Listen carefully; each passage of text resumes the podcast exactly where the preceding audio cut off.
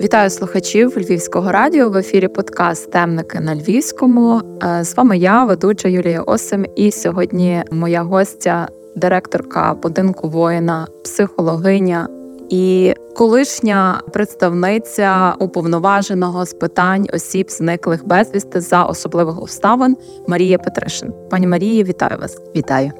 Знаєте, е, коли готувалася до нашої розмови, то якось складно було сфокусувати якусь конкретну тему, тому що війна в країні триває другий рік. Питань насправді наболілих мені здається є дуже багато, і чим далі, тим вони збільшуються, і зрозуміло, що всі навколо працюють, але так само суспільство втомлюється.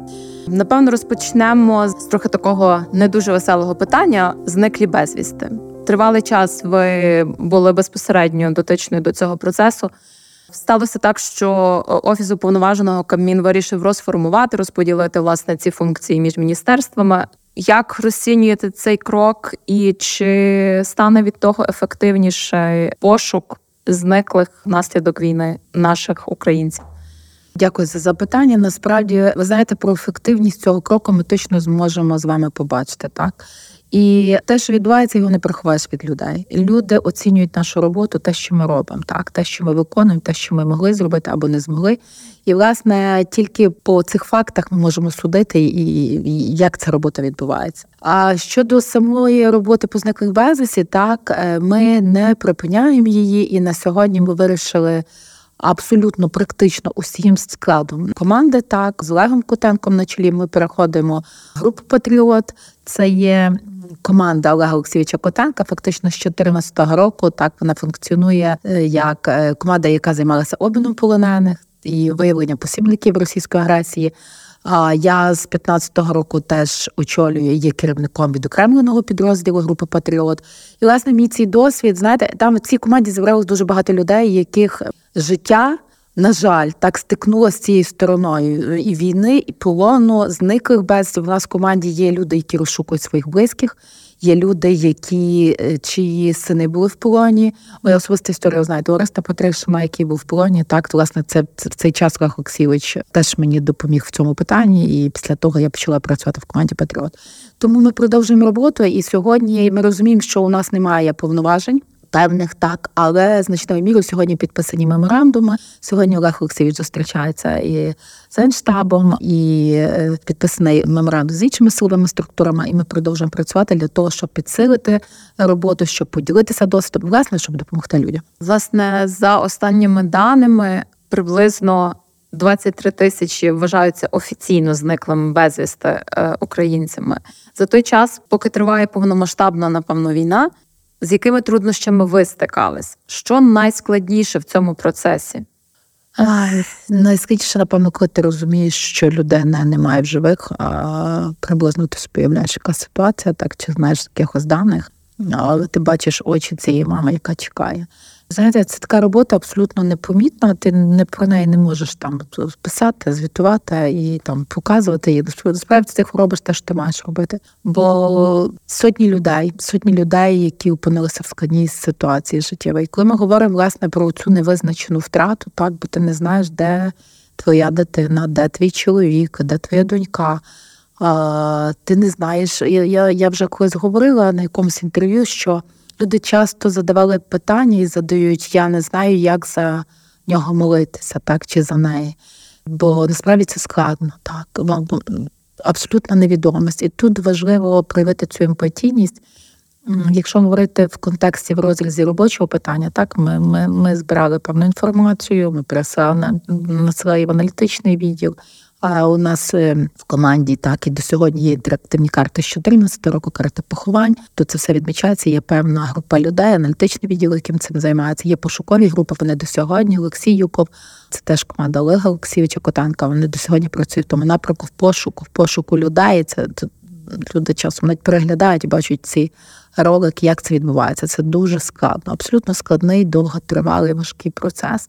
На жаль, знаєте, колись, коли я була в ситуації мовчи колориста з полону, так для мене це була така страшна тематика. На сьогодні я розумію, що полон це є шанс, так, шанс, бо, на жаль, дуже багато людей. І власне другий рік повномасштабної війни, а десятий рік у нас війна триває. Тому дуже багато людей, дуже багато людей шукають своїх рідних з 14 з 15 року до сьогодні.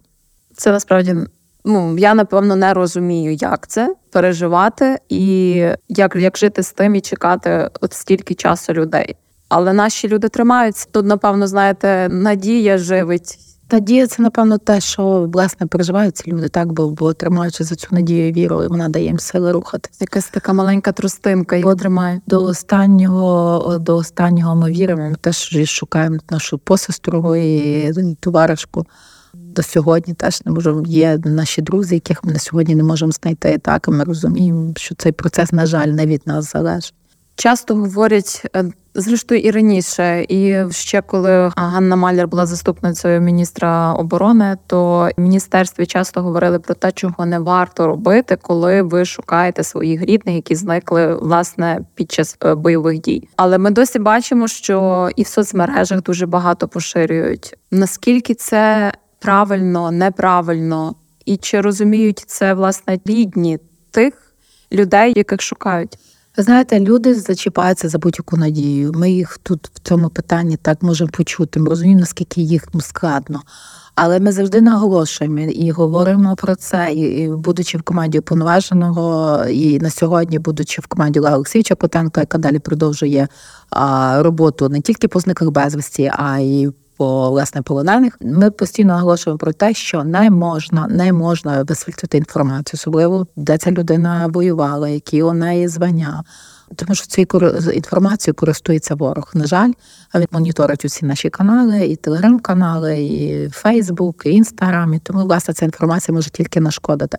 Е, скажімо відверто, нещодавно одне звернення не буду називати з родини зниклих безвісті, де фактично шукали на велику суму коштів. Ті, що повірили, вони е, вдало маніпулюють шахраї. Так вони знають, як підійти до людей. Людина в тяжкій біді, в горі трагедії, і вона готова вдати будь-яку суму грошей. І власне з тим стикаються люди. Мені дуже шкода, і ми всяким чином це от.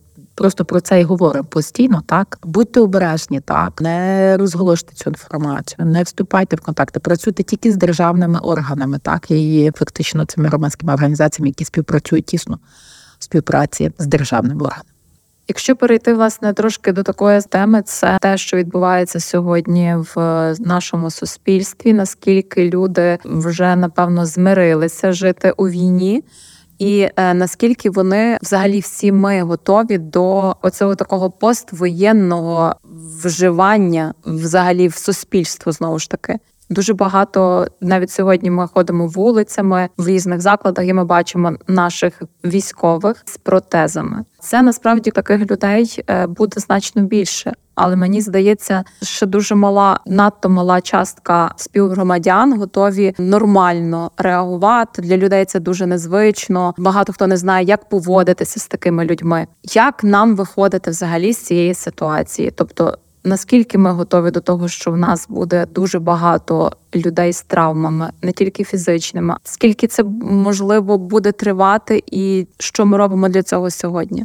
Е, ви знаєте, насправді ми дуже багато зараз приділяємо, і це правильно так. Ветерану, увага ветерану, родині захисника, ветерана і ветеранці. Але ми сьогодні повинні говорити про те, що ми повинні готувати наше суспільство. Ми повинні уникати цієї стигматизації, так бо для нас усіх військові це і ті люди, які стали на наш захист. Ми повинні бути вдячні попри все за все і завжди. Так, тому що це ті, які не побоялися, це ті, які взяли до рук зброї, це ті, які сьогодні завдяки ним ми тут у вільному у Львові, скажімо, так частково мирно, це можна сказати, живемо. Коли ми говоримо про суспільство, так насправді е, люди не завжди знають, і ми бачимо це так, як психолог, як людина, до якої звертаються, е, і військові, і родина, і взагалі пересічні люди. Дуже часто нам задають питання, навіть і це добре з організації, так як правильно, як правильно спілкуватися з ветераном, як правильно спілкуватися з родинами, так і зараз є значною мірою важливо так для нашої держави, для суспільства е, підготуватися так до, до зустрічі власне з цими ветеранами, захисниками, захисницями з родинами знати точно, що можна говорити, точно що не варто говорити. Бо коли говорити про тези, у мене теж був такий випадок, консультувала не про це не буду це розповідати нам довга історія, але я просто скажу історію про те, що ми дуже часто надмірно звертаємо увагу власне на ці протези, так якимось поглядом можемо навіть показати пальцем. Це категорично те, що не можна робити. Не потрібно надмірної цієї уваги до людини. Так не потрібно обіймати людину, коли вона цього не хоче, вона цього не готова. Не потрібно казати Я тебе розумію, бо ми я відверто скажу, нам не бачила нещодавно у соцмережах ролик, де волонтери, спілкуючись е, з нашим захисником, який власне втратив ногу на війні, говорить про те, що там все буде добре. Ми наше там не добре не буде. У нього не немає нічого доброго. У нас у нього вже не може, навіть попри те, все він втратив здоров'я. Так і говорити, що. Так, ми сподіваємося, що в тебе все буде добре. Ми відновимо твою ногу, і ти там повернешся до нормального життя. У нього ніколи вже не буде так, як було. І це про брак нашого виховання, так про те, що ми точно не повинні говорити і не маємо права це говорити, і повинні передавати цей досвід один одному. Якщо ти точно знаєш, що не варто говорити, так що може викликати у ветерана флешбек, біль. Якийсь стан схвилювання, так будь-яку негативну емоцію, то тоді ти ти точно мусиш його від цього оберегти, так не допустити. А як ви бачите, наскільки е, зараз власне є прогрес в цьому напрямку? Тобто, можливо, е, є якісь програми, які реалізують е, там на рівні області, нехай на рівні міста. Можливо, є якісь приватні ініціативи. Тобто, в тому напрямку ми вже якось, я так розумію, трохи рухаємося. Можливо, просто треба якось більше посилювати і власне працювати не лише з ветеранами, але так само якось на загал працювати зі всіма мешканцями, аби і ті розуміли, власне, як спілкуватися. З тими, хто повернувся з е, війни, так ви знаєте, і люди е, це роблять. До речі, ми, як команда першого жіночого ветеранського простору рехаб з будинком воїна, ми власне виїжджали. В нас три психологи, три разом, так і в рехабі, і в будинку воїна у нас троє всіх, включаючи мене. Ми виїжджали власне на такі зустрічі, і у людей є вже такий запит. Є е, організації, які нас запрошували для того, щоб власне розповісти і пояснити людям, як правильно себе поводити. Це є важливо, так бо люди хочуть знати, розуміти і вчитись. На сьогодні так ну насправді дуже багато. Я як і держава теж має свій план, так ми розуміємо і власне по впровадженню цих заходів, так і громадський сектор дуже активно. Е, долучається власне у нас в будинку воїна і громадські організації.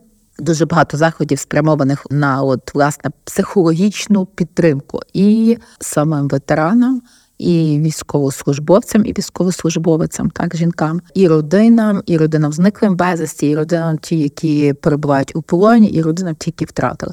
І тут такий широкий комплекс. Ми повинні розуміти, що ми розділяємо ці напрямки. Так, бо ми коли консультуємо чи там проводимо групову терапію, чи арт-терапію для родин зниклих безвісті, то є одна група, так. А якщо це для родин захисників, які воюють, так чи для родин ветеранів, то вже інша група. І скажу вам, що люди звертаються. Насправді е, їм важливо і.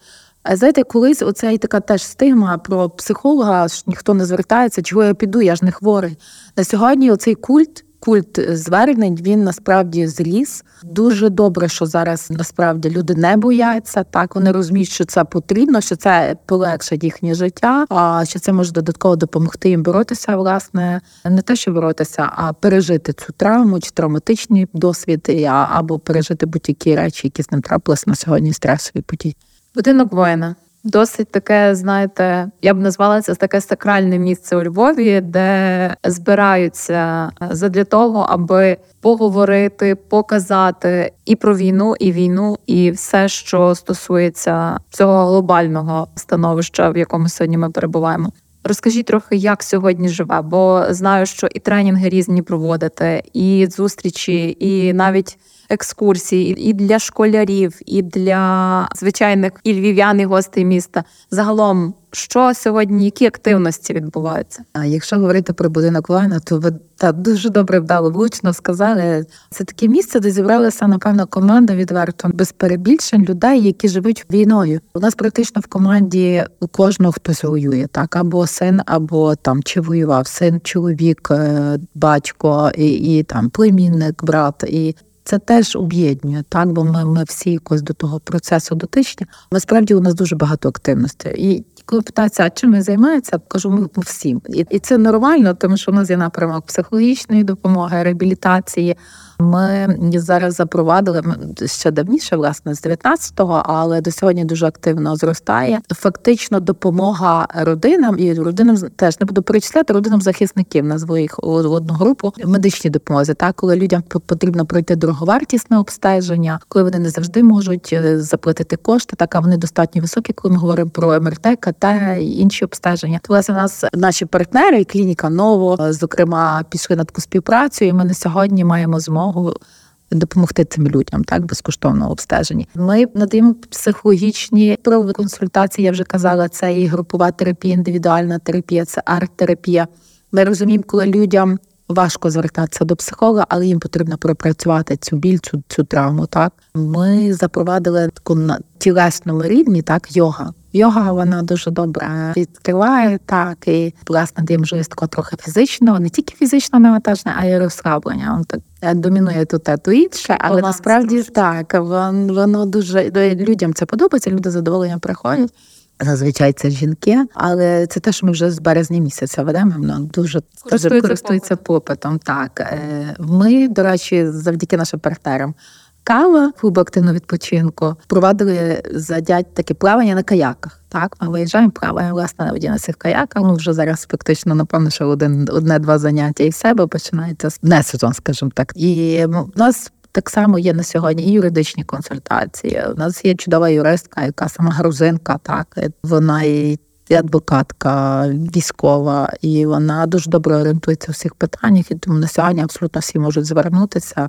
Якщо є потреба, ми допомагаємо складати запит і прояснювати певні ті чи інші питання. Вона займається адвокатською діяльністю. Тут теж ми в цьому напрямку працюємо. У нас, коли ви говорите про дітей, так школярі ми зараз теж відновили військово-патріотичне виховання. Скажімо, чесно, минулого тижня до нас прийшли зовсім маленькі діти, 5-6 років. Я навіть зверту не знали про що можна їм розповісти. Але дуже було чуттєво. Воно співпало якраз, бо ми очікували тренінгу по невідкладній допомозі, надання невідкладної допомоги, власне, для дорослих у нас е, очікувалось. І вони прийшли у цьому проміжку і побачили ці манікени. Їм було дуже цікаво. І ми бачили, наскільки вони дозволили наші тренери, доктори трошки їм показати.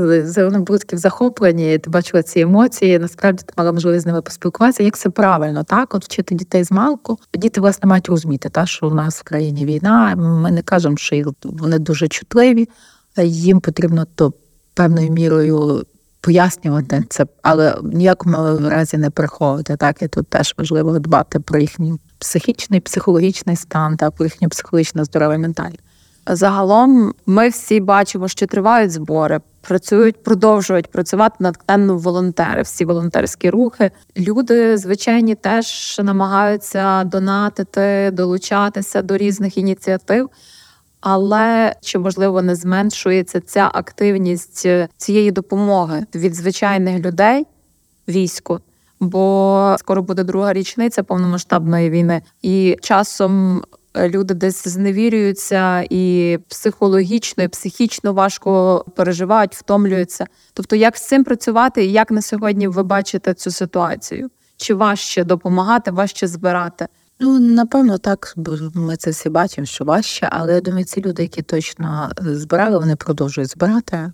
Бо ми розуміємо, так, що наше завдання взагалі на сьогодні є допомагати тим, хто там. Так, ті, хто захищають, ті, хто воюють, ті, хто тримають в руках зброю, це наш з вами обов'язок бути сьогодні тут для того, щоб їм якимсь чином, хоча б так, якісь мірі допомогти. Тому в багатьох чатах є волонтерських наших, і абсолютно всі ці волонтери, які 14 року вони жили війною, так і допомагали військовим. До сьогодні це роблять. Так долучаються люди, і це добре. Не знаю. Ми живемо напевно в своїй якійсь бульбашці. Це якесь оточення, яке ти точно знаєш, що він завтра от відкладе, візьме зі своєї зарплатні там певну суму коштів щось придбає чи докладе до якоїсь покупки. Ми на сьогодні теж не зупиняємося. Є звичайно фонди і організації, які це роблять дуже масштабно. Ми а, кожен робить те, що може, скажімо так, але це дуже правильно точно не спинятися. І хай це буде один дрон, там чи хай це буде, я не знаю. 50 турнікетів, але це точно повинна навідно чи одна машина у кожного свої можливості.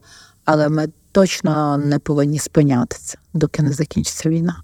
Мені здається, що насправді такими людьми, скажімо, як і ви, як і такі більшість таких, як ви, в кого рідні воюють. Хто активно працює на допомогу армії, зрештою можна певною мірою і захоплюватися. Але в чому бачите власне на сьогодні проблему? Чого бракує? Можливо, є якісь такі труднощі, з якими ще варто працювати?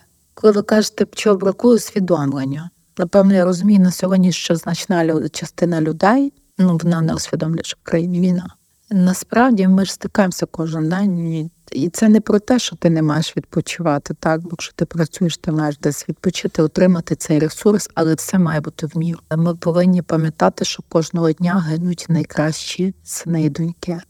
Ми повинні, якщо ми хочемо виразити якусь свою радість чи якісь почуття, так ми повинні робити це так максимально коректно, щоб не зачепити почуття тих родин, тих родин, які чекають, які не досипають, тих родин, які щодня у нас на Мерсому які відвідують своїх близьких. І знаєте, мені здається, коли ми говоримо про ресурс, так бо ясна річ, що людина не може постійно. Знаходитися в стані стресу, вона шукає якісь позитивні емоції для того, щоб відновитися, і це нормально і правильно, але знову ж таки все має бути в міру. Ну, це те, що мені от сьогодні болить, бо дуже часто ми стикаємося із самими військовими, так коли вони говорять про ці речі з їхніми родинами, і ми чуємо ці запити, чому саме так, чому ми бачимо частину людей. Це дійсно поділки на два світи. Одна частина у них немає нічого крім війни. Вони, напевно, живуть тим днем, коли наступиться перемога. А в інших є все крім війни. А в інших так, а інші не до кінця усвідомлюють. Коли Ти бачиш оці, знаєте, буквально наповнені людьми, музику, гучні весілля. Це точно не на часі. Та зрештою, в нас навіть тут на місці у Львові, знаєте, достатньо таких прикладів, де просто часом може і волосся дивно вставати. Так, насправді воно дуже знаєте, так плечевно, я б сказала, бо це теж про несвідомість, це про напевно, це теж про культуру, про розуміння, що для тебе є ця війна, так де ти є в цій, де твоя позиція у цій війні. А вірите особисто ви в те, що воно може змінитися? Все таки вже стільки часу пройшло. Е, багато хто вже змирився. І як ви правильно підкреслили, що ті, хто живуть війною, вони продовжують жити війною. А ті, хто не надто дотичні до цього, намагаються якось відмежуватися, чи вдасться якось переінакшити взагалі нашу оцю таку суспільну поведінку для половини, половини, скажімо, країни? Ви знаєте, відверто мені здається, що ні, тому що Якщо вони не змінилися до сьогодні, у нас 10 років війна триває, то навряд чи вони зміняться завтра. І навряд чи знаєте, я колись от сьогодні власне прочитала е, пост Віктора Біщука, так який теж пішов добровольцем сфотографував цю чергу. Перші дні я теж пригадала, як люди стояли в чергах. Мій що я в тиждень, щоб його туди взяли. Так вони просто зранку до ночі стояли і просили їх туди взяти. На сьогодні, коли ти бачиш, на жаль, коли люди масово ухиляються, так коли вони не беруть повісток, коли вибачте, але я була сама свідком розмов, коли люди розказували, де стоять ці військові, де де вручають повістки, де що. Ми добре знаємо, що в наших е, в телеграм-каналах є чати. Це сама власне свої очі бачила, де власне люди розказують, ти туди не їдь, бо там вийшли, а там стоять, а там роздають, а там вправо пішли, а там ліво. І це жахає.